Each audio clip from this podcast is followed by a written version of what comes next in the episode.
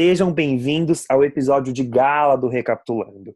Eu sou Marcelo Fonseca e estou aqui acompanhado do elegantérrimo Matheus Guimarães. O elegantérrimo fica por sua conta, mas eu agradeço. Oi, pessoal, tudo bem? Estou é, muito feliz porque esse episódio é realmente muito elegante. A gente está aqui no tapete vermelho, hoje é uma noite de gala, para a gente falar do Emmy de dois mil e vinte. Então, vamos comentar as séries indicadas e também o que a gente gostou, o que a gente não gostou. Fica por aqui. É, assim, a gente já está preparando assim, esse tapete vermelho via podcast, mas antes de você vestir o seu smoking ou botar seu vestido de gala, não deixe de assinar o Recapitulando nos distribuidores de podcast. A gente está no Spotify, no Apple Podcasts, no Google Podcasts, no Castbox. E agora, essa semana, a gente entrou no Deezer também. Então, não perca essa estreia luxuosa. Isso mesmo. E agora, além de termos entrado no Deezer, essa semana a gente também tem uma novidade. A gente estreou no Instagram. Você pode seguir a gente como arroba podcast recapitulando. Tudo junto. E a gente pretende postar uns conteúdos bem legais para vocês. É, falar mais sobre os episódios que a gente gravou aqui do programa. A gente espera que vocês gostem bastante. Exatamente. Acho que tem tudo para vocês curtirem. Mas assim, chega de enrolação e vamos ao que interessa mesmo. Peguem suas bebidas e corram para suas mesas. Isso aí, eu já tô aqui com o meu champanhe esperando essa vinheta maravilhosa. Pode rodar.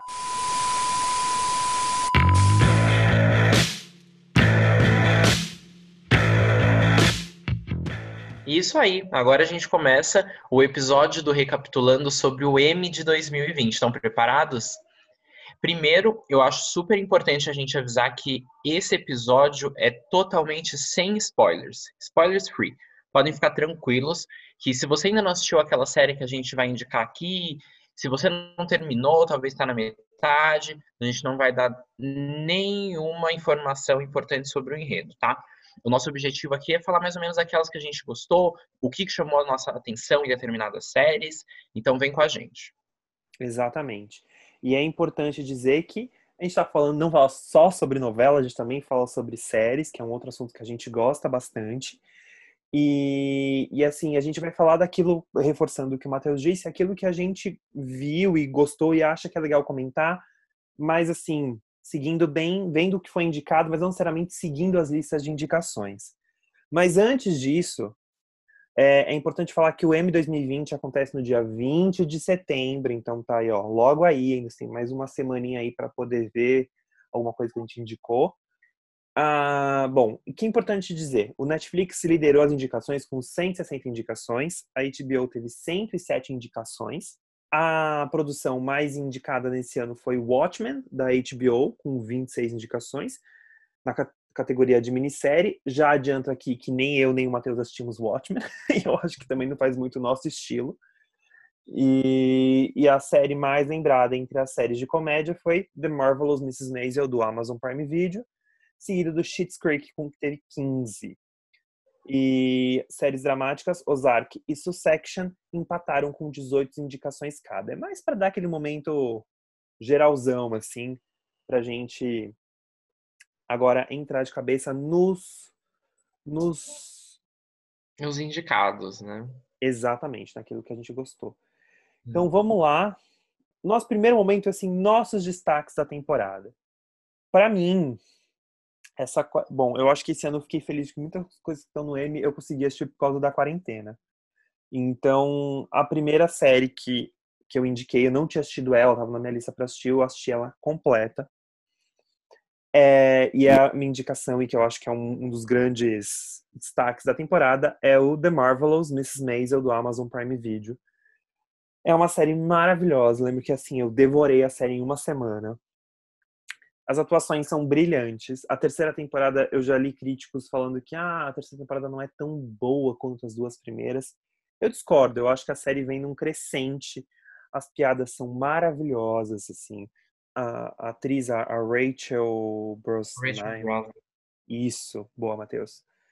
Ela é maravilhosa. Ela tem, o texto é on point. A Amy Sherman-Palladino, que é a diretora e criadora, ela é sensacional, assim. Personagens todos têm, um, têm um, um, uma loucura específica, mas que funcionam naquele universo. Então, vamos lá. The Marvelous missus Maisel conta a história de uma judia, que é uma mãe, dona de casa perfeita, que tem dois filhos e é casada com um cara que o sonho dele é ser um comediante de stand-up. Só que quem faz as piadas, de fato, na, na, naquela, naquela configuração familiar é ela. Ela descobre que o marido a trai e eles se separam. E ela passa a lutar por essa carreira de... Ela passa a lutar por essa carreira de, de comediante. E ela te, consegue a ajuda de uma, de uma empresária que é, que é gerente num, num bar de stand-up, mas que tem métodos muito pouco ortodoxos para algumas coisas. E a, e, a, e a missus Maisel, ela é uma pessoa... Uma mulher dona de casa perfeita, que vem de uma elegantérrima, usa vestidos lindos, sempre com alta costura. É maravilhoso, assim, porque tem esse universo dessas famílias judias de Nova York da década de cinquenta. E é muito bom, assim. Isso é a premissa da, da, da primeira temporada, né? Mas aí depois, atualmente ela tá... O que concorre no Emmy esse ano é a terceira temporada. E eu simplesmente sou fascinado, assim. A, a direção de arte dessa série é uma coisa brilhante.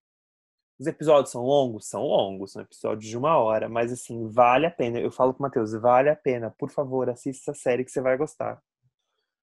Eu cheguei a ver o primeiro, eu acho que eu vi uns dois episódios de, de Marvelous missus Maisel, ela é realmente linda, né? Essa ambientação ali nos anos cinquenta é um charme, a, a direção de arte é bem bacana.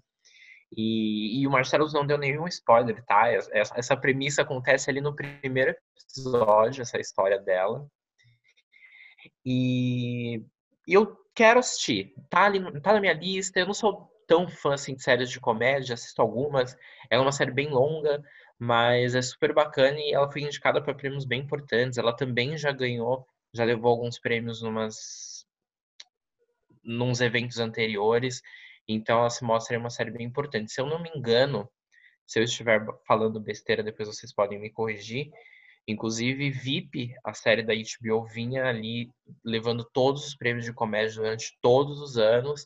E no último ano de V I P, veio Marvelous missus Maisel e passou, inclusive, essa série, que é da Julia, é interpretada pela Julia, e eu não vou lembrar o sobrenome dela. Mas, enfim, o que importa é Marvelous missus Maisel, ela está disponível no Amazon Prime Video. Exatamente. É, o mundo Marvelous missus The Marvelous missus Maisel ganhou o, a melhor série de comédia no ano passado no Emmy, né? Que foi, ganhou pelo segundo ano, acho que nos últimos dois anos tem... Assim, todo mundo fala que é uma aposta fácil, assim, que, que ela tem grandes chances. Veremos, mas assim, ganhando ou não ganhando o Emmy, vale a pena assistir sim. E aí, Matheus, qual é a sua indicação da temporada? Então, dentro das séries ali que foram indicadas e tal... É... Eu, particularmente, não vi tantas quanto o Marcelos. Ele assistiu bem mais do que eu. Eu tava... Primeiro que ano passado foi... Essa temporada, né? Essa, essa premiação do Emmy, ela pega séries retroativas, né? Que não foram lançadas agora. Depois a gente vai até comentar algumas séries bem interessantes que não estão lá. Então, eu, eu sempre me desculpando, né? No caso, ano passado foi um ano de T C C. E eu estive pouco envolvido em séries aí. Demorou um tempo para eu voltar a assistir umas séries assim que exigissem mais da cabeça, sabe? Então eu vi poucas. A primeira que eu vou comentar é Stranger Things, uma série que eu acredito que todo mundo já conheça. Ela tá aí há muitos anos, mas é bacana comentar que ela tá na terceira temporada e ela ainda tá indicada para melhor série de drama, por exemplo. Tá ali entre uma das indicações dela, ela é produzida pela Netflix. É, não é a minha série favorita na, ali na, no quesito onde ela está indicada, mas eu acho uma série bacana e que ainda dá para se comentar porque ela tem muitos fãs, né? Ela pertence ali a um universo muito bacana que traz pessoas que gostam muito. Caso você ainda não tenha visto Stranger Things, elas passam numa cidadezinha do interior de Indiana, é, Indiana, nos Estados Unidos, e coisas estranhas acontecem, basicamente. Ela é uma cidade ali que ela tem uma ligação com, com o sobrenatural. Então, e, e elas passam nos anos oitenta, né? Ela começa em oitenta e três, a primeira temporada. Então, eu acho um universo muito bacana, porque ela lembra muito os filmes que você assistia na sessão da tarde, quando você era criança. sabe? Eu acho que isso pega muito pela nostalgia, pela memória afetiva das pessoas. E além de... Na verdade, tem até uma... uma série de, de referências que depois você pode pegar. A menina que é... Ai, tem um, um nome pra pessoa que... Com a mente? Não é telepata. Que lê mente? Eu não sei, porque, olha, eu só pra antes de... Eu assisti os três primeiros de Stranger Things na primeira temporada. A série nunca me pegou, então... Eu... Eu não, não sei muita coisa da série, admito. Uhum. Mas... Uma pessoa que lê mente? Seria isso? Não é que lê mente, ela... Sensitiva? Não, com, com a mente ela move as coisas. Eu não sei se é sinestesia, te, não é telepatia. Não, sinestesia Enfim, não é. Não. Tinha um nome aí, isso não é o que interessa. A menina move coisas com a mente. E tem uma série de, de referências como essa menina... O, o grupinho de meninos que, que se aventura na floresta, há vários filmes ali da sessão da tarde, tipo Goonies, Conte Comigo, essas referências que estão guardadas na memória das pessoas, são, acho que é o ponto mais interessante uhum. da série. Então ela começa com o desaparecimento de um menino lá na, na primeira temporada, depois descobre-se um portal na cidade. Agora na terceira, ela nem é uma das minhas temporadas favoritas, ela demora um pouco para começar, ali uns três episódios, porque é uma série que anteriormente tudo acontece muito rápido. Nessa temporada, uns três episódios ali até engrenar a história, e ela é uma temporada diferente. Ela sempre é uma série pesada, tem acontecimentos pesados mesmo que tem um elenco infantil. E só que as séries anteriores, ou as temporadas anteriores no caso, se passavam no inverno, era um clima mais fechado, um negócio de portal, submundo, etcétera. Essas já se passam no verão, então as crianças estão de férias, é tudo muito colorido. Eu vi algumas pessoas que não curtiram muito essa temporada porque acharam mais leve, digamos assim. Eu não acho que ela ficou nada leve. Eu acho que os acontecimentos em si foram pesados. E só essa roupagem ficou diferente, ficou bem interessante. E é uma série que, caso você queira ver, ainda vai demorar para sair a quarta temporada. É uma boa indicação para caso você queira voltar para o seu tempo de infância, mas sem deixar de lado uma história bem atrativa, bem contada e com os acontecimentos que às vezes te deixam até com medo e, e tensos. É, é bem bacana. E o elenco infantil é muito bom. Tem o Winona Ryder de volta. É uma ótima série. É, é engraçado, porque é uma série que todo mundo fala super bem, assim. É uma série que continua em alta, mesmo depois de... Porque é muito difícil você conseguir manter uma série em alta tantas temporadas, assim, uma terceira temporada. Hoje, sei lá, há uns anos atrás, você conseguia manter uma série em alta até a terceira temporada, mas hoje o, o, o que você tem de fluxo de, de lançamentos é tão alto, você manter Sim. uma série com essa quantidade de, de procura, de, de, de carinho das pessoas, isso é, é bem raro, na real, assim. É, ou seja, a série faz sucesso. Eu vejo, as pessoas são só elogios. Tem amigas minhas que falam assim, ai... estreou, preciso maratonar, preciso terminar Stranger Things. Tipo, logo quando sai assim, é, é o tema do o final de semana que estreia, é o final de semana que as pessoas só falam disso. Mas que bom que você curtiu. Eu gostei. Não é minha temporada favorita, mas não deixa de ser uma boa série. Eu sei que você tem uma boa série pra gente também da Netflix pra indicar. Sim, tenho. Tem uma boa série que eu fiz, maratonei. É assim, aquela série estreou... Mas é isso, é, aquilo que você falou de ter a desculpa, eu sempre tive com essa série. Longa. Lembro que eu assisti os dois primeiros e eu achei um pouco devagar. Linda. Que é The Crown. E aí eu voltei nessa quarentena, era uma série assim, essa série eu vou voltar, vou revisitar e vou assistir ela em como se deve. Eu dei sorte de, tipo assim, já ter três temporadas de The Crown. E aí eu peguei pra assistir. Bom. É, The Crown é maravilhosa. É assim, eu acho que ela vai no mesmo lugar da missus Maisel, que é aquela série linda, assim, bem acabada, direção de... Os atores na, da primeira e na segunda... Na primeira e na segunda temporada, você conhece o elenco, conhece os atores, você conhece aquela versão da Rainha Elizabeth, feita pela Claire Foy. Foy. Foy. Foy. É incrível, você torce. Então, assim, quando eu fui, mudei pra terceira temporada, que é a temporada da Olivia Colman, eu torci um pouco o nariz, não nego, mas eu, eu, eu tinha um apego com a Claire Foy já. Que você uhum. vê aquela rainha que tá se descobrindo ser rainha. E a personagem da Olivia Colman já é aquela rainha do tipo assim, mais próxima da rainha que nós conhecemos, assim, nós conhecemos, que nós vemos na televisão, né? Porque ver, a, conhecer a rainha não é uma coisa que a gente conhece.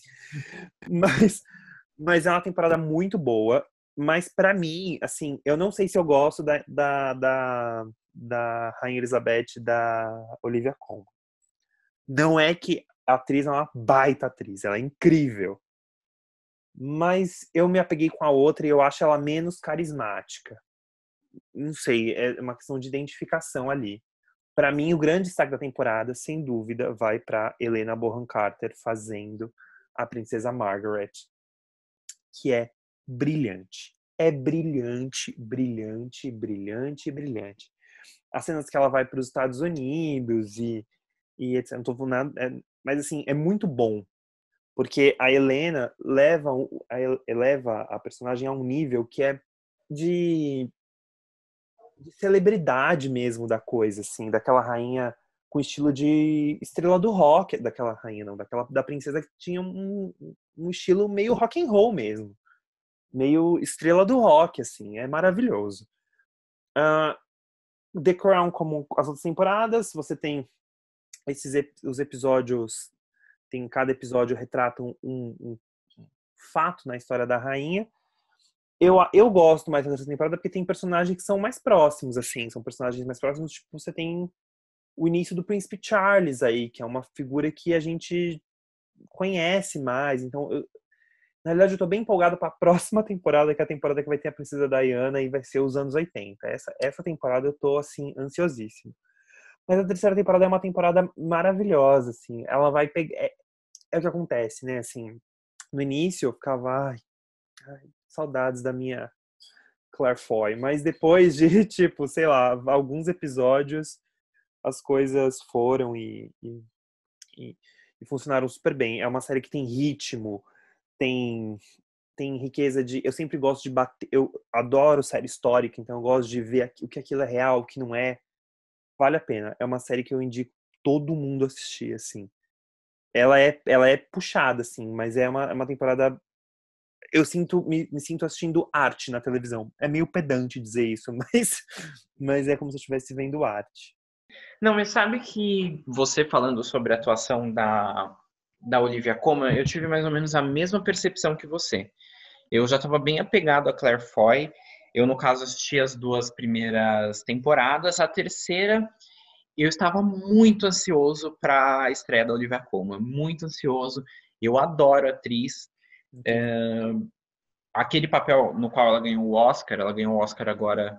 Foi no ano passado. No ano passado, foi? foi a favorita. Ano passado. Por a favorita, eu acho que ela faz um trabalho brilhante, eu estava muito ansioso, mas eu não sei, foi uma, uma ruptura, uma diferença. Ela, ela segue um padrão, ela, você vê a rainha ali, mas é um outro tipo, eu não sei, eu não sou ator, então eu não posso opinar se ela segue uma outra linha de atuação, o que é, eu sei que eu sentia a Claire Foy uma, uma rainha mais contida, tudo bem que era um outro período de vida da rainha. E, e também não estou dizendo que a atuação da Claire Foy é distoante da atuação da... Da Olivia Colman. Da Olivia Colman. Mas, não sei, causou um estranhamento e eu não continuei a temporada. Mas é realmente uma série maravilhosa. Ah, os episódios que eu assisti, os dois primeiros, se eu não me engano, a Helena Bonham Carter já estava maravilhosa, levando super bem o papel da, da Princesa Margaret, que era interpretada pela Vanessa... Kirby, eu não sei pronunciar, mas acredito que seja isso. Que eu achava brilhante. Era eu brilhante. Ela, além de linda, ela estava levando o papel de uma forma incrível. E eu acho que, tipo, a Helena pegou isso muito bem. E enquanto o Marcelo está super ansioso para a próxima temporada por causa da Princesa Diana, eu quero muito ver a Margaret Thatcher, que quem vai interpretar é a... Olha aí, eu sempre esqueci o nome da atriz... Não, como é que é o nome? Aquela do Arquivo X é a... Tô pegando aqui... Gillian Anderson. Então, tô bem ansioso para ver a... a Margaret Thatcher que ela vai interpretar. E é isso. Vejam The Crown, uma série fina, bem feita. Você vê que a Netflix colocou uma nota ali. Eu não sei se ela ainda é o maior investimento da Netflix. Mas é um orçamento. Ali é um orçamento de respeito. É, é um, exato, é um orçamento e, e é um texto. Eu amo. Eu não esqueço. É um assim, na segunda temporada, não é um grande spoiler. Todo mundo sabe que eles têm problemas no casamento, que é a rainha e o, e o príncipe Philip. E eu amo aquela cena na segunda temporada onde eles estão discutindo a relação no navio. Em Lisboa. Nossa, é um é muito bom. texto. Um texto. Um texto. Assistam. Texto. E, e, e só, só para fazer um, um, um pequeno comentário no que você disse, eu acho que o que, você, que a gente gostou da, da, Margaret, da Margaret, primeira e segunda temporada, para Helena Bonham Carter, é que me parece or, mais orgânico, natural. As duas têm uma linha semelhante. Parece que as duas construíram a personagem de formas semelhantes. Já o que a gente comentou da, da Claire Foy para para Olivia Colman é que são construções da Rainha Elizabeth de maneiras difer- diferentes. O que isso não diminui nada. São diferentes. É isso, assim, só complementando, né? São diferentes. Mas é porque eu acho que, eu, eu acho que é isso. Assim, eu peguei no da Helena Bonham Carter porque eu senti que o dela foi uma coisa orgânica. Um, um, uma, um crescimento que foi muito orgânico. Eu não senti tanto a quebra. Porque é normal, você está assistindo uma série. É tipo, por exemplo, assim, fazendo uma comparação meio besta, assim, sei lá, você tem uma novela, você tem uma primeira fase que dura muito tempo. Você se apega pros, com os atores, com os personagens. Quando muda para a segunda fase, você tem que criar essa expectativa de novo. Você tem que construir, nutrir isso de novo. Mas é só isso, fazendo esse parênteses muito rápido, tá? Não, que é isso. Eu faço parênteses enormes, assim, de parágrafos. Notas de rodapé. Exato. E agora vamos falar de uma série que nós dois assistimos, que é uma série muito boa. Você está assistindo ela recente, então eu acho que eu vou deixar a palavra contigo no momento. Que é uma série que eu gostei muito, admito, mas manda ver. Ela está super fresca. Eu, na verdade, estou assistindo nesse momento. Só que como falta só o desfecho, e a gente não pretende ter spoilers aqui, eu acho que eu consigo falar tranquilo. É The Morning Show, a série da Apple, Apple T V Plus. Isso. Foi a primeira série dela que eles levaram o ar ali. Não sei se foi a primeira exatamente, mas tá, foi na primeira leva, na, na, na estreia leva. do Apple T V Plus lá em novembro. E é uma série excelente. A Apple tá vindo aí com um padrão assim muito forte, aquele padrão que a gente comenta que é o padrão H B O de séries, não é, como que é o slogan? É, não é, não é T V, é H B O. E a Apple vem atrás com esse padrão assim alto de produção, produção muito boa, elenco muito bom, uma série bem filmada, é, criativa, um texto forte, direto. E The Morning Show é, é isso, é uma série excelente para o início ali da Apple. Ela fala sobre um, um programa nos Estados Unidos, tem uns programas assim famosos jornalísticos ali de manhã, e o, o programa é o The Morning Show, e acontece um escândalo no primeiro episódio. Ele é apresentado pela Jennifer Aniston Jennifer Aniston e pelo Steve Carell, né? E aí acontece um grande escândalo e tudo mais. Depois a, a Reese Witherspoon faz uma outra jornalista que, que já é totalmente diferente, porque é um programa muito conhecido. Então a Jennifer Aniston já é milionária, já tem o seu lugar assim, e é uma jornalista muito séria. Já a Reese Witherspoon vem com uma personagem, o que é super interessante. Eu acho que o, o Marcelo já gosta muito da, da Jennifer Aniston na série. Eu, não quer dizer que eu desgosto da Jennifer Aniston, mas para mim o, o destaque fica pela Reese Witherspoon, porque eu acho que ela tá totalmente diferente de um nível, de um nível não, de um estilo de papel que ela vinha fazendo, que era aquela mulher loira, branca e rica americana. Já agora, em The Morning Show, ela interpreta uma jornalista ali de, de trincheira. Ela vai nos protestos, ela grita, ela tem opiniões muito fortes, ela usa o jornalismo como uma, uma fonte para transformar e para levar informação para as pessoas. Ela tem um ideal muito forte em relação ao jornalismo, ela é mais nova, e ela vai parar nesse ambiente que já é elitizado, super conhecido, celebridades e tal.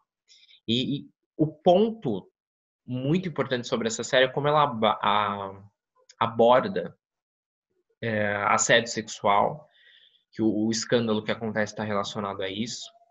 E, e a gente viu exemplos ali reais com aquele caso do... Não vale nem citar o nome daquele produtor de cinema, ela vem ali nessa onda, né? E é uma abordagem muito forte e muito bacana, muito certeira, porque é com um personagem, tipo... Não sei, no começo você... É com o personagem do Steve Carell, né? Eu acho que não vai ser nenhum grande spoiler isso, porque tá nas primeiras cenas, né? E ele tá fazendo um papel excelente, ele tá muito bem também, super diferente do que a gente tá acostumado. E... E é um personagem carismático. Ao mesmo tempo, ele é um filho da mãe. Um monstro. De marca maior. É um monstro. É um monstro. Ah, e eu... E... Continua. Depois eu faço. Não, é só arrematar. E isso é muito importante. Essa abordagem é super bacana. E a série é muito boa. Eu tô... Agora eu tô perto do final. Eu acho que eu gostava mais dela no começo. Os primeiros cinco episódios ali, ela tem dez. Eu acho que ela vai numa crescente muito assim, ela atinge o pico. Já a segunda metade eu não sou tão fã. Eu não sei se o, o episódio poderia ser menor, porque são episódios de uma hora. É, eu acho eles longos também. Ou se a série em si podia ter dois episódios a menos. Eu sei que dava pra cortar tempo. Os episódios não são ruins, todo episódio tem alguma coisa muito importante que acontece, mas eu acho que pra acontecer tem todo um recheio ali que eu passaria a tesoura. Eu entendo, eu entendo. Eu, eu, eu tenho um problema de séries com séries com episódios muito longos, acima de cinquenta e cinco, quase uma hora. Eu sempre tendo a gostar deles menorzinhos, assim, né? Não é porque você tem tempo que você pode colocar uma hora, que você precisa colocar uma hora, né? Mas quem sou eu na fila do pão, né? Não é mesmo? Mas o que eu acho, o que eu acho que é mais legal de The Morning Show, que eu acho que até o gancho para a próxima série que a gente vai comentar, é eu adoro séries que falam sobre televisão, sobre bastidor. Você tem muitas séries hoje em dia que falam sobre cinema, sobre bastidores de cinema. Isso é muito comum. Não é muito comum, mas tem ficado mais comum, né? Hollywood é um exemplo recente disso, do Ryan Murphy pro Netflix. Mas The Morning Show trata desse lugar de vamos falar sobre televisão, né? O The Morning Show, ele, ele caminha muito com aquele filme O Escândalo, que é, é, é, é, é um... Lá, claro, que no Escândalo é a Fox News, é um... É um outro, mas lembra, assim, esse, os poderosos, como eles comandam esses lugares, como funciona. Eu acho legal se falar sobre isso. Eu sempre acho que você desmistifica um pouco a televisão, assim. Eu sempre acho, você vê as pessoas, você vê como, como o ego das pessoas pode crescer ou não. E é o caso da personagem da Jennifer Aniston, né? Você vê onde o ego dela sobe ali, né? O que, as bajulações, etcétera. E como aquilo pode levantar. Isso eu acho massa.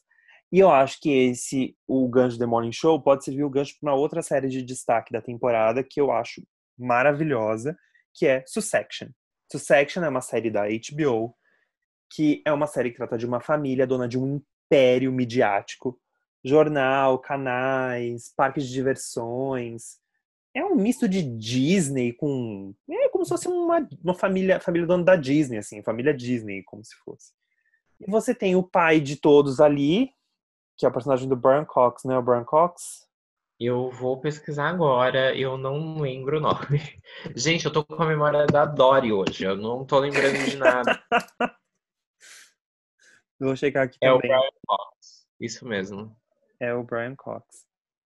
E é maravilhoso, assim, a série é brilhante. O texto, é assim, quando você falou de The Crown, que é texto, Succession é uma série de texto. Você tem o humor dela ali na, nas pequenas pontinhas, assim, nas pequenas viradas. É, é impressionante, assim. Eu fico... As atuações são incríveis, o texto é maravilhoso e é uma série densa, assim. Eu acho a segunda temporada, que é, que é essa que é essa temporada do Emmy. Ano passado eles já ganharam... Não, foi o Globo de Ouro que, o Globo de Ouro que foi a melhor série dramática. E agora também... Eles, ganharam... eles não ganharam o Emmy também? Eu não, não eu posso, eu não falo em nada porque eu não queria falar besteira, mas eu não tenho certeza disso, não. Porque eu lembro, eu Deixa confundi eu... o Emmy com o Globo de Ouro, porque como é uma diferença, mas vamos checar isso sim.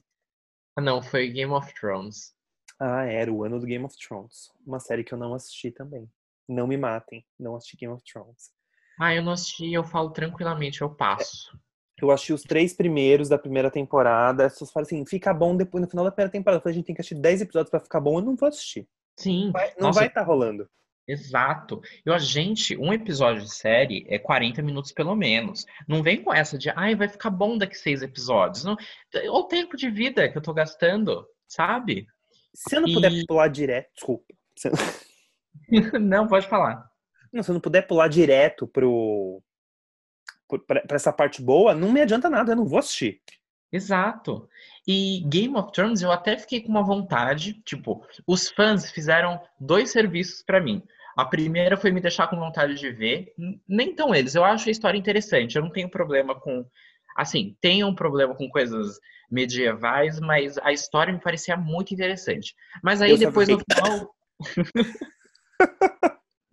Depois, no final, os fãs foram lá e me fizeram outro favor, que foi acabar com a série.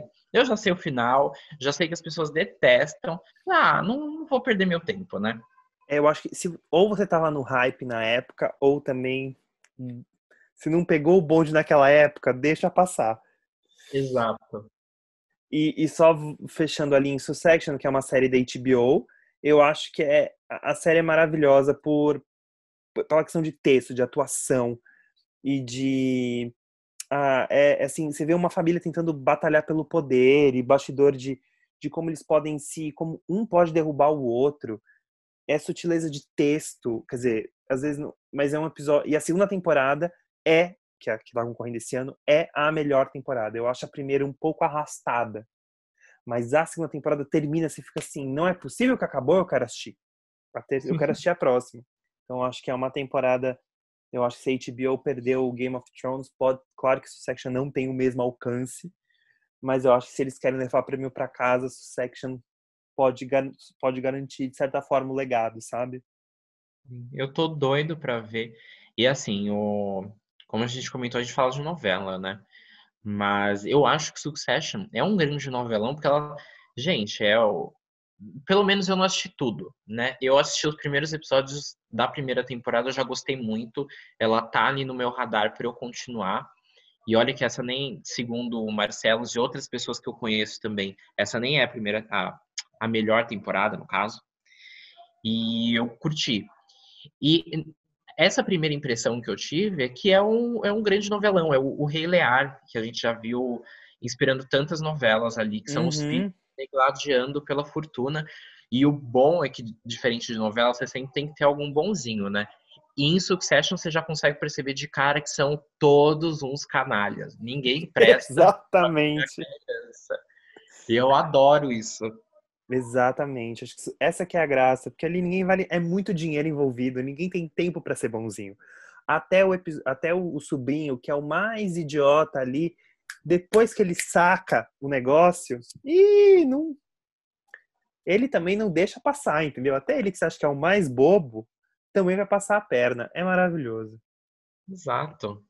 Olha... É muito dinheiro pra... Não, eu só falo, é muito dinheiro pra, pra ter uma moral muito fixa, sabe? Quando uhum. tem muito dinheiro envolvido, a moral fica flexível. Fica, fica. E, e eu acho que nem é só uma questão de financeira, né? Não é nem só uma riqueza financeira. É, uma, é, um, é um poder mesmo, assim. Porque os caras são donos de canais de notícias, canais de televisão diversos, donos de, de grandes estúdios de cinema. Os caras têm uma... Assim, eles comandam boa parte do, do, da, da população americana. Assim, não é só dinheiro, né? Existe uma questão de poder mesmo, assim, que é... Que é que você vê que é um monte de filho meio despreparado, assim, um monte de gente que tá ali. Tem um dos filhos que eu fugi o nome, mas que é um dos que eu mais gosto, que é um bem cretino. Bem cretino. É o irmão do Macaulay Culkin? É, ele mesmo. É o... Roman. Roman. Roman é um cretino, assim. Aí você vê que é, é a síndrome, é o Small Dick Energy total, assim. Tanto que existem várias, situa- tem várias situações que ele tem ali o Small Dick Energy, assim, de tipo, ah, eu vou fazer isso, eu transo com todas, e aí vai... E, e é péssimo, assim. E, e não é bem assim, entendeu? É muito bom. Vale a pena, assim. Agora eu comecei a lembrar da série. Putz, tem uma sequência... Não vou falar as cenas aqui, é óbvio que é um, um episódio livre de spoilers. Mas é maravilhoso. Eu só indico ele em cada situação. E é na segunda temporada. Então, a segunda temporada não é no caso... Ela é boa na primeira também, que fique bem claro isso. Ela é bem boa, mas é que a segunda é ainda melhor. Bom, vamos lá para os nossos destaques negativos. Não sei se destaques negativos ou o que menos empolgou, empolgaram, nos empolgou. Tá difícil. É, vamos ao que menos nos empolgou, nos chamou a atenção ou foi um pouco decepcionante nessa temporada. Comece por você, Matheus. Bem, eu acho que o, o fandom, ainda se fala fandom? Não sei. É, eu falo fandom. É, eu... Porque descobri que tem pessoas muito mais novas do que a gente. Descobri, né, daquelas, tipo, acordei um dia e descobri. Mas eles estão dominando a internet e, e são muitas gírias novas. Vocês já perceberam que dentro dos nossos corpos moram senhoras, mas enfim. Os fandoms vão cair matando em cima da gente. Mas a gente tá aqui pra falar mal de Killing Eve. É, eu, particularmente, eu começo falando que eu não gostei de Killing Eve. E, assim, é muito triste. Eu demorei umas boas semanas pra, pra digerir, pra aceitar isso pra mim mesmo. Quando eu tava assistindo, eu comentava com o Marcelo e eu fui longe. Eu assisti seis episódios. Assim, eu vi qual episódio tinha a melhor pontuação. No, eu uso o banco de séries, no caso. Qual episódio tinha a melhor pontuação, qual era o melhor episódio para as pessoas, e eu cheguei nele e eu falei, esse era o melhor? Então, Killing Eve, ela fala sobre uma serial killer, né? Que é a Villanelle, Villanelle. eu acho que é Villanelle, Villanelle interpretada pela Julie Colman. Isso. E ela é uma assassina de aluguel, uma serial killer, ela sai matando pessoas pela Europa, extremamente bem vestida, maravilhosa. Tem um vídeo ótimo, eu devia ter te mandado, que tem todas as grifes que ela usa, assim, Ai, chique, sabe? quero, já quero. Chiquérrima, chiquérrima, maravilhosa. E, e tem uma, uma agente, agora eu não lembro, pra... É, é pra Inglaterra, pra... pra... É, é o M I seis, que é, é como se fosse uma polícia pra tentar... Um, um serviço de inteligência, né? É tipo se Inglês. do é. da Inglaterra. Isso. M I seis. Se estivermos errados, vão no nosso Instagram... Vão no, nossa, vão no nosso Instagram e nos corrijam. é. É, e tem essa policial, que é interpretada pela... Sandra Oh.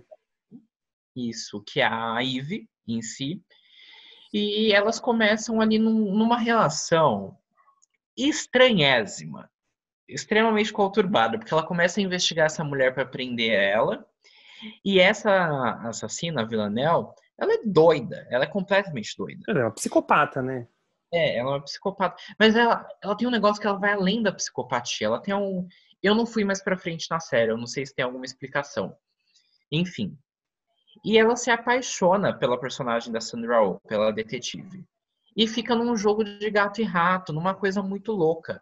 Eu queria muito gostar da série, porque a showrunner da primeira temporada, que é a, a produtora, a que fez toda a adaptação e, e levou o texto, é a Phoebe Waller-Bridge. Se vocês não conhecem, vocês deveriam conhecer. Ela escreveu e interpretou Fleabag, que é um grande sucesso, uma das melhores comédias que existem, maravilhosa. E ela é talentosíssima, o texto de Muito. Fleabag é on point, e eu fui assistir Killing Eve assim, nossa, eu sou uma cadelinha da Phoebe Waller-Bridge, eu vou amar essa série, e eu não gostei. É, é curioso, porque as... primeiras duas temporadas eu gosto muito. Gosto muito de Killing Eve mesmo. Eu assisti ano passado numa talagada só. Depois eu fui... Primeiro assisti Killing Eve, depois assisti Fleabag. E aí quando eu assisti, pra mim fez total sentido. E aí parece uhum. que as coisas conectaram na minha cabeça. Assim, uau! Eu gosto muito da primeira temporada. Eu gosto muito. Eu colocava assim, Matheus, você vai gostar. Não é possível que você não vai gostar. Eu assisti a primeira e a segunda. Eu, as, as, as, as duas primeiras eu assisti duas vezes. No fim, no fim eu assisti em casa. Eu assisti... sozinho, E depois, nessa quarentena, não sei o que, eu falei, meu, meu pai vai gostar dessa série. Eu assisti com ele. Eu lembrei de umas coisas, e eu gosto do texto, da sacada. A segunda temporada tem umas coisas maravilhosas. E a terceira temporada eu fui sedento. Tanto que eu comecei a assistir de forma... né, pelo clandestino. E aí... é, o primeiro episódio, ok. Eu tava achando morna. Fui falar com uma amiga que gosta muito da série e falou, meu, a temporada tá morna. Aí eu descobri que aí a, a Phoebe Waller-Bridge já não era... é a produtora executiva da série mais, assim, né? A, a showrunner da série. E eu fiquei bem chateado porque dava pra sentir no texto. Hum. A série fica boa na terceira temporada, lá pelo quinto episódio, quando a Villanelle vai pra Rússia. Não é nenhum spoiler, grande spoiler isso. Não diz o que ela vai fazer lá, mas é um dos melhores episódios da série. Hum. Assim, episódio que eu gritava de rir, de tão bom. Mas, e o, fin- e o vai, vai, vai, vai... E eu... é uma temporada xoxa, assim, ela não condiz com as outras, com as demais, com as demais. E aí, na minha cabeça, é de tipo assim, pô, eu acho que tem séries melhores esse ano do que Killing Eve. Então, no caso do Matheus, o Matheus não gostou da série at all, eu já, eu já gosto bastante da série, só que a, é uma das minhas séries favoritas, inclusive, mas terceira temporada é difícil de engolir, viu, bicho? Putz, é difícil. Desculpa os fãs, mas a terceira temporada, pra mim, não rolou. É, e eu não gosto da... eu não gostei desde o começo, e foi unicamente, não é porque a série é ruim, tá? É unicamente por uma questão pessoal. Agora eu deixo isso claro. Porque eu esperava uma coisa completamente diferente. Eu esperava uma série de serial killer. Uma série séria. E não é. É um texto da Phoebe Waller-Bridge. Eu deveria ter colocado isso na minha cabeça. É uma série muito bem humorada. E é uma série que não se leva a sério. Não se leva a sério. Mas que nem por isso ela é ruim, ela é, ela é boa, ela é boa. Tanto que eu assisti seis episódios assim, mas não me cativou, não era o que eu esperava assistir naquele momento. Mas aí o Marcelo falou que a terceira temporada já não é mais aquelas coisas, então ah, fica lá. Deixa para um futuro, né, quem sabe. Exato. Agora, a próxima série é que a gente, a gente seguiu o fluxo, seguiu o hype, e quebrou uma cara nesse hype, que é Little Fires Everywhere, que é uma série do Hulu que veio pro Brasil pelo Amazon Prime Video. O que dizer de Little Fires Everywhere?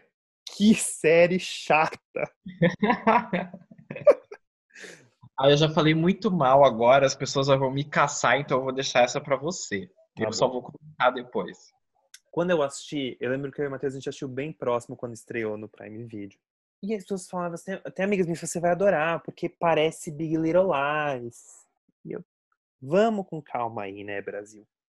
Doce a... ilusão. Doce ilusão.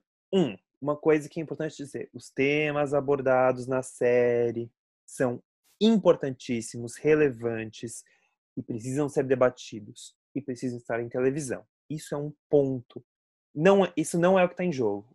O que está em jogo é a resolução das coisas é horrorosa. Tem, assim, acho que a série são seis, oito episódios. Tem quatro, cinco episódios que não acontece absolutamente nada. E fica aquela chatice. Assim, as, as personagens principais, tanto da Reese Witherspoon quanto da Kerry Washington, são maravilhosas. A construção das diferenças sociais ali é muito bem construído.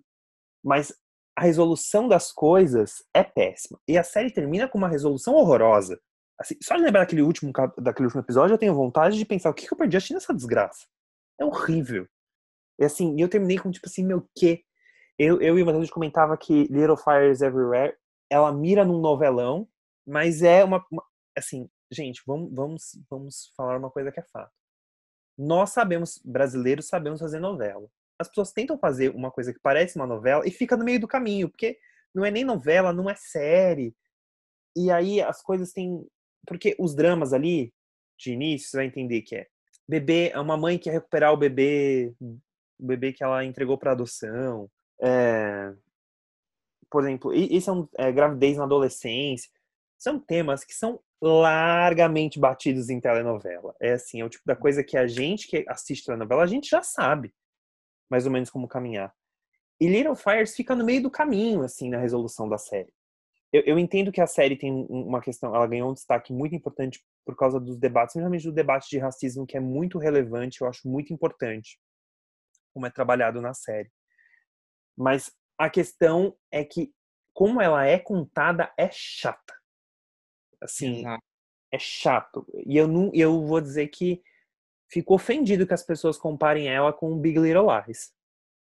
Porque é muito, é muito difícil. E, e pelo que eu vejo, vão ter outra série, porque é, base, é baseado em um livro, e pelo visto o Hulu vai fazer outras, outras séries baseadas nessa autora. Vamos, vamos ver os próximos. Esse, hum. eu não gostei, mas eu também não li o livro, também não sei dizer. Mas a série é puxada. Sim, eu concordo totalmente. Tipo, na... para não ficar repetindo tudo que você já disse, eu acho que o debate que ela traz sobre desigualdade racial nos Estados Unidos é muito bom. Eu acho que as atrizes estão boas. Sim. A Reese Witherspoon tá fazendo o papel próximo de Big Little Lies? Tá, mas tá bem. A Kerry Washington também tá excelente. Para mim, ela é um grande destaque assim, da série. E... inclusive, acho que ela tá... não sei se ela tá concorrendo em algum lugar. A Kerry ela... Washington tá. Tá. Então, ela tá bem. Mas é isso. É o andamento da série. E, tipo, não é que a gente gosta de série difícil nem nada. Eu tava falando de Stranger Things há dez minutos atrás. É que a série, é, ela, pra mim, fica no meio do caminho mesmo. As histórias não são umas resoluções fáceis e... aquela série te deixa, assim, com vontade de querer mais. E, e um dos personagens... tem uma personagem muito importante, assim, desde as primeiras cenas. A menina. E, pra mim, o drama dessa garota fica no meio do caminho. Não... ah, importante, importante, importante. Vai, ela ganha um peso. De repente, no final, acabou. Pra não dizer que eu não gosto de nada... no final, acabou, é ótimo. Eu gosto do episódio de flashback. Tem é um dos melhores episódios. É um episódio ali que quase faz valer a pena toda a temporada. Ele é bom. Não vale a pena, mas é bom. é, eu acho... deixo aqui meus parabéns, caso ela esteja me ouvindo, para a menina que interpreta a Kerry Washington jovem, que agora eu vou ter que procurar o nome dela, eu já devia ter feito isso antes. Mas eu acho... que ela interpreta a... ela pega umas nuances de interpretação da Kerry Washington, o jeito de mexer a cabeça, de falar as palavras, uhum.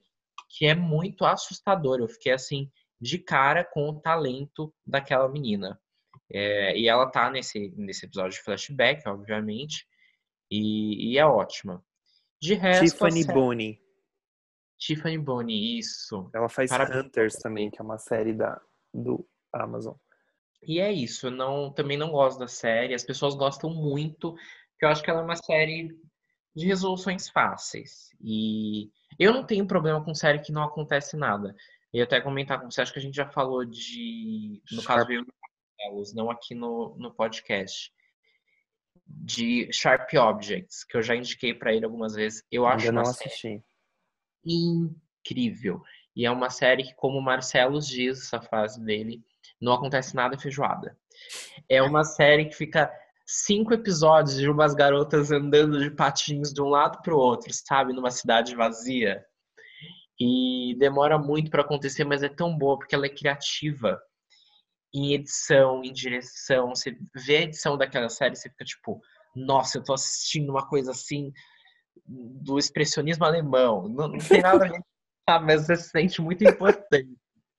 Inteligente. Inteligentíssimo com a edição daquela série. E Little Fires não, não traz nada em, em nada. Esse é o nosso resumo, resumo da obra. Então, gente, tem algumas séries que estão concorrendo e que a gente assistiu e a gente curtiu. A gente queria fazer uma menção honrosa a elas, porque a gente gosta. Talvez não tiveram exatamente grande, grande destaque na premiação, sim. Mas acho que é legal a gente falar. É, a primeira que a gente vai falar é Hollywood, que é uma série do Netflix produzida pelo Ryan Murphy. Eu sou cachorrinha do Ryan Murphy, então tudo que o Ryan Murphy fizer, eu vou assistir. Eu descobri que, sei lá, se ele fez dez séries, eu assisti pelo menos sete delas. Então, assim, eu amo o que esse cara faz. Então tá, então tá tudo bem. É, Hollywood tá concorrendo em alguns prêmios de melhor atriz, melhor ator. E eu acho que é, é legal... assim, tem gente que falou que ah, mas Hollywood resolve as coisas muito fácil, mas é a proposta da série e é por isso que eu tô... Porque, assim, é um mundo mágico. O, o, a Hollywood do Ryan Murphy é essa Hollywood do que poderia ter sido setenta anos atrás. setenta não, porque é nos anos quarenta. Então, oitenta anos atrás, oitenta, é por aí. Por aí, galera. Uns oitenta anos atrás. Se você vai assistir essa série, você tem que seguir o conselho da dona Glória Pérez. Você tem que comprar o seu bilhete e embarcar nessa viagem. Não adianta. Ela é uma viagem para ser embarcada. Ela é uma viagem para ser embarcada. Se você não embarcar nessa viagem, você vai achar que a resolução é fácil. Mas não tem como você não torcer por aqueles personagens desajustados, outsiders, underdogs. É, é maravilhosa, assim. Eu acho que é, é uma das séries que... O Matheus começou a assistir antes de mim. E ele falou, meu, a série é maravilhosa. Eu tô encantado no primeiro episódio. E logo em seguida eu fui assistir. E eu fiquei, puta merda, que série boa. Eu acho que é um dos destaques da temporada. E sinto falta dela não estar concorrendo em mais coisas. Porque ela é muito boa. Próxima menção honrosa. Diga aí, Matheus. Exato. Assistam Hollywood, gente. É excelente. É, pegando carona em séries de Ryan Murphy... Eu tenho que falar dela que, pra mim, é uma das melhores séries que existem na televisão internacional. Sim. Por questão de representatividade, de importância é, para diversas comunidades. Para a comunidade L G B T, para a comunidade latina, comunidade negra, enfim. É, importantíssima série, que é Pose, né? Ela é produzida na Fox, né? Do Ryan Murphy também. Se eu não me engano, a primeira temporada já tá na Netflix, a segunda não tenho certeza. Enfim, é uma série excelente. Eu acho que você tem que assistir. Ela fala sobre os bastidores ali do, da cena de ballrooms, que eram uns eventos que aconteciam ali entre a década de oitenta, noventa, ali o começo dos anos noventa, que estourou muito com a música Vogue da Madonna, onde aconteciam competições de Vogue e, e desfiles, e, e é uma cena tão brilhante, tão icônica, é tão importante. Ah, acho que se você é L G B T, você tem que assistir essa, essa série. Já você deveria ter assistido. Já deveria, exato. Você tem que entender a importância da mulher trans negra para a comunidade L G B T. É, a gente só entende a, a, mesma, a mesma história, né? A gente só entende o, o, para onde a gente vai, qual é o nosso futuro, se a gente vê o passado e o que aconteceu para a gente chegar até aqui. E Pose fala muito sobre isso, uma série importantíssima. O Billy Porter está concorrendo como melhor ator de drama pelo personagem dele na série. Ele já levou um Emmy antes por esse mesmo personagem. Eu acho que na segunda temporada o personagem dele tem situações ainda mais difíceis, então uhum. talvez ele seja um forte concorrente para levar novamente e levar, assim, totalmente merecedor. E assistam, é isso. E uma crítica importante falar, nenhuma das mulheres, das atrizes de Pose foi indicada a nenhuma categoria do Emmy esse ano. E isso tem um nome, o nome disso é transfobia, porque elas estão maravilhosas, a série é aclamadíssima. Não tem desculpa alguma para elas não estarem. A não ser uma, a não ser transfobia, o que é uma tristeza. Porque elas estão brilhantes. Assim, tem cada situação delas, na, na, tem algumas situações da segunda temporada que são muito tocantes. São muito tocantes. A segunda temporada eu acho que ela consegue ser ainda mais tocante que a primeira, porque os personagens evoluíram e eles estão com várias, tem várias questões, assim. Não vou dar spoiler aqui, não. A segunda temporada vale a pena e é bom assistir com um lencinho do lado. Porque o choro vem, viu?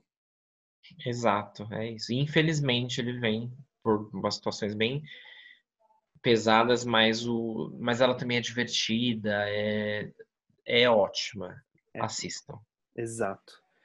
E a nossa terceira menção honrosa, vamos a uma série que eu assisti ano passado, me pegou, achei ela maravilhosa.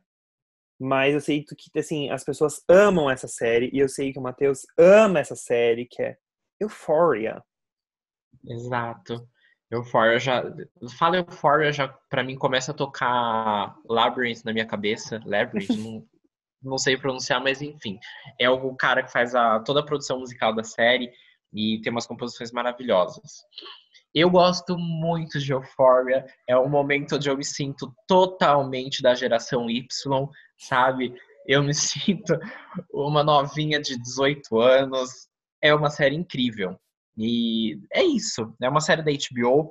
Então você já pode esperar uma abordagem bem realista, bem pesada e ótima. Ela fala sobre uma menina que tem um vício em, em drogas, né? Basicamente, ela é, tem depressão e, e para sair, para para tentar escapar desse mundo, ela acaba entrando num vício em drogas. Tem também a outra protagonista, que é uma menina trans. É... A gente estava falando sobre representatividade trans agora e, e sobre indicações e tudo mais. A Zendaya, que interpreta a Rue, essa menina viciada, foi indicada para melhor atriz de drama.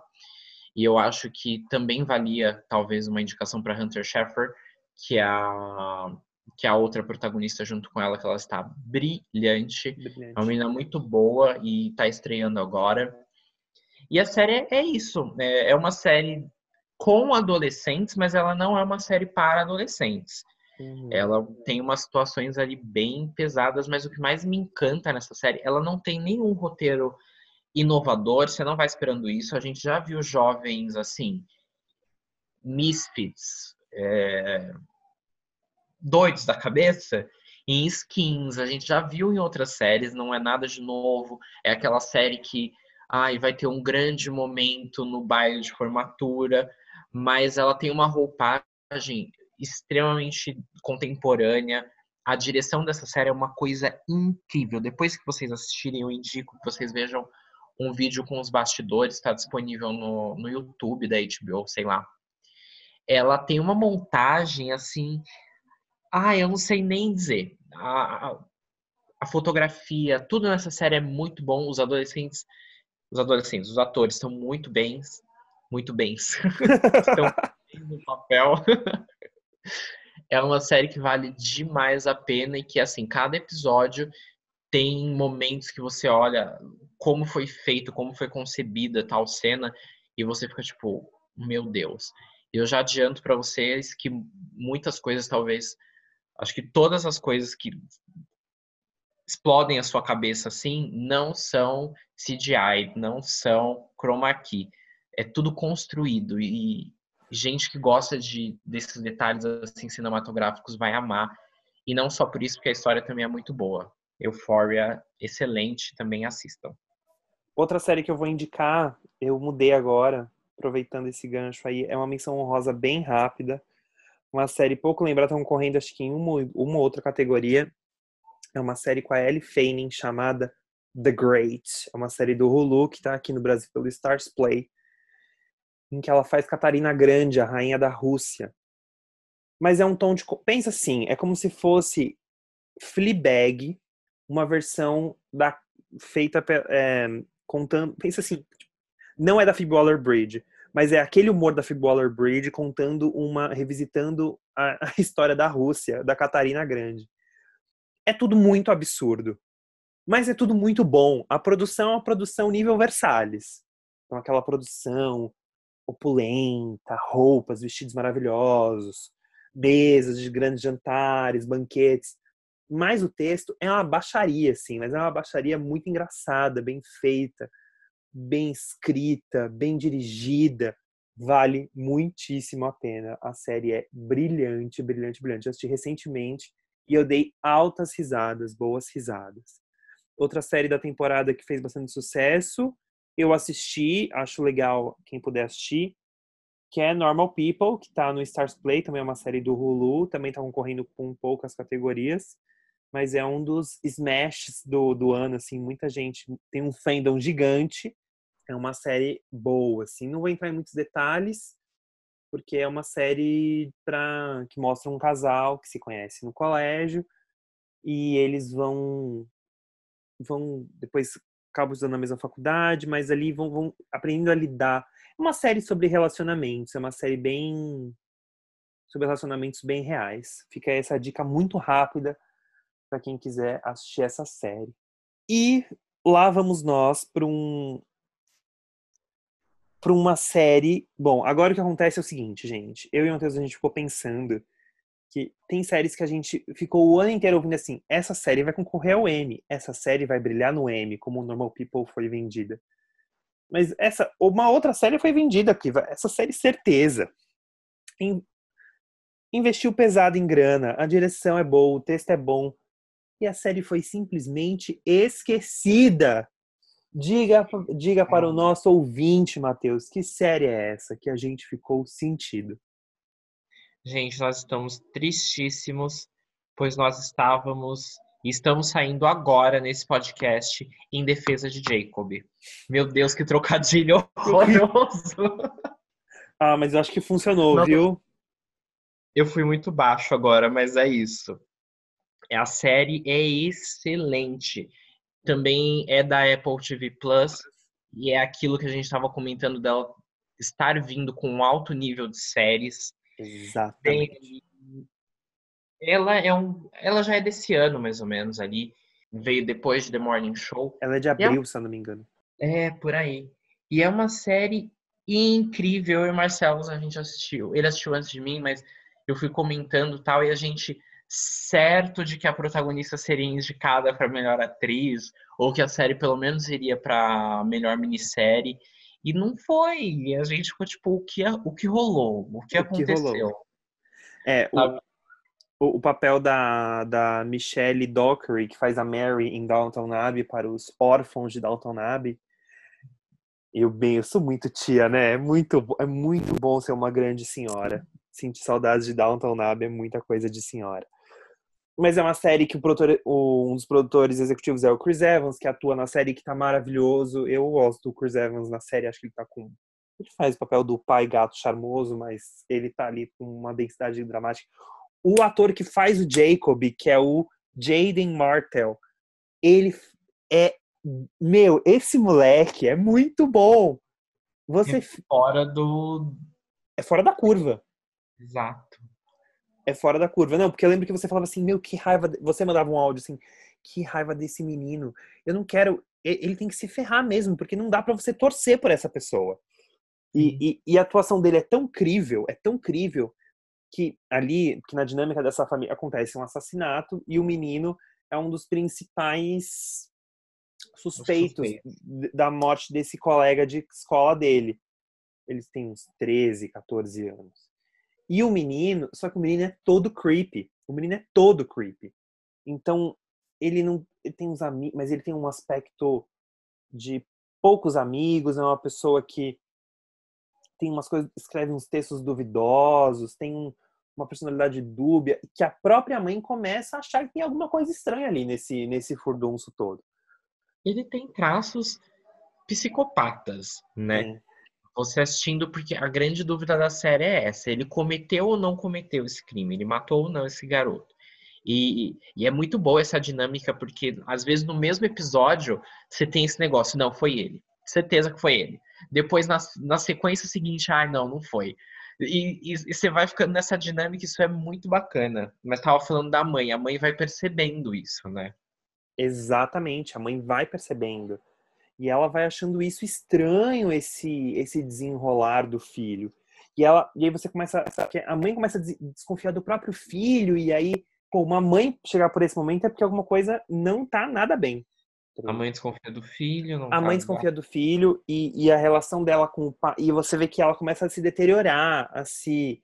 a sofrer com isso mesmo. É muito... e a atriz tá maravilhosa, assim. É um papel muito diferente da Mary de Downton Abbey. E é uma série... muito, muito boa, e fico muito triste de ela ser injustiçada, não, não concorreu em nada, nada. É um absurdo. Eu acho que mais até do que melhor minissérie, porque a minissérie é excelente, o texto é bom, como eu, te, como eu comentei, ele vai te levando nessa dinâmica de você não saber quem é o culpado muito bem, e... mas melhor do que a minissérie é a atuação da mãe do garoto. Ela, eu acho que ela merecia muito uma indicação ali, é excelente. Porque enquanto o pai acredita cem por cento no, no menino, e interessante comentar que o pai já era um promotor de justiça, então o pai se lança nessa investigação para tentar salvar o garoto, né? É, a mãe fica nessa dúvida. E, E é aquela atuação, sabe, de, de gestos, de é, aquela atuação silenciosa, onde ela tá sofrendo em silêncio. E, incrível, incrível. Uma série que, que merecia muito ter sido indicada. Ela, e eu indico super para vocês assistirem. É uma série excepcional. Exatamente, é uma série excepcional. E foi, eu fico feliz de ter convertido o Matheus, que eu sabia que ele ia assistir. Mas é uma série que as pessoas precisam assistir. Eu sei que no Apple T V Plus é todo mundo que tem. Eu sei que é uma série, é um pouco difícil de acessar, mas é uma série que vale muito a pena. Gente, essas foram as nossas indicações de hoje do podcast. Acho que a gente conseguiu dar um panorama legal do que a gente assistiu, do que a gente gostou. De forma geral, acho que a gente falou de bastante coisa legal. Espero que vocês consigam aproveitar alguma das nossas dicas. Se vocês assistiram, se vocês gostaram, corre lá no nosso Instagram, no arroba podcast Recapitulando, pra lá comentar o que assistiu, o que não assistiu, o que gostou, o que não gostou. Pode xingar a gente porque não assistiu Game of Thrones, pode me xingar porque eu não assisti Stranger Things, pode xingar o Matheus porque ele não gosta de Killing Eve. A gente entende. Mentira, não é pra xingar a gente não, mas pode ir lá comentar o que achou.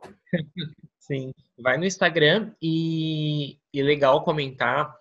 Essa temporada do Emmy tá pegando séries mais antigas e tal, e nesse momento a gente tem séries muito bacanas, muito interessantes, muito interessantes rolando. E, e comenta com a gente se você, sobre quais séries você quer que a gente fale. É muito bacana esse feedback. A gente tem um canal voltado primeiramente para novelas, mas a gente está aqui para falar de T V no geral. Então, se você quiser que a gente fale de outras séries, indica para a gente quais. A gente está sempre aberto a indicações. Se você quiser que a gente fale de filmes, talvez, pode rolar, não sei, sim, do programa do Faustão. A gente tá aqui pra qualquer negócio, entendeu? Melhores então, momentos pra... do Domingo Legal, a gente tá aí também. Ah, fala pra gente o que vocês gostaram nesse episódio e deem mais dicas, a gente tá lá no Instagram. Podcast Recapitulando. Exatamente. E além do podcast Recapitulando, a gente também tem os nossos Instagrams pessoais. Eu sou o arroba Marcelos Fonseca. Marcelos com dois L's o S e o Fonseca com o A, sem o A no final. E o Matheus você pode encontrar como? Como Mate, M A T H X, Guimarães. É isso mesmo. Agradeço você que escutou a gente até o final. Que aproveite muito essa temporada do Emmy. E vamos e espero que seja um bom Emmy para todos nós. Exatamente. Que ele seja incrível. Que, que a premiação seja divertida. Eu adoro premiações. Eu também. E os melhores vençam. É isso. Que vença o melhor, como já diria Mama Ru. Outra indicada. Uhum. RuPaul's Drag Race, outra série indicada. Outro reality show indicado. No Emmy também. É isso, gente. Muito obrigado. Um beijo e até o próximo episódio do Recapitulando.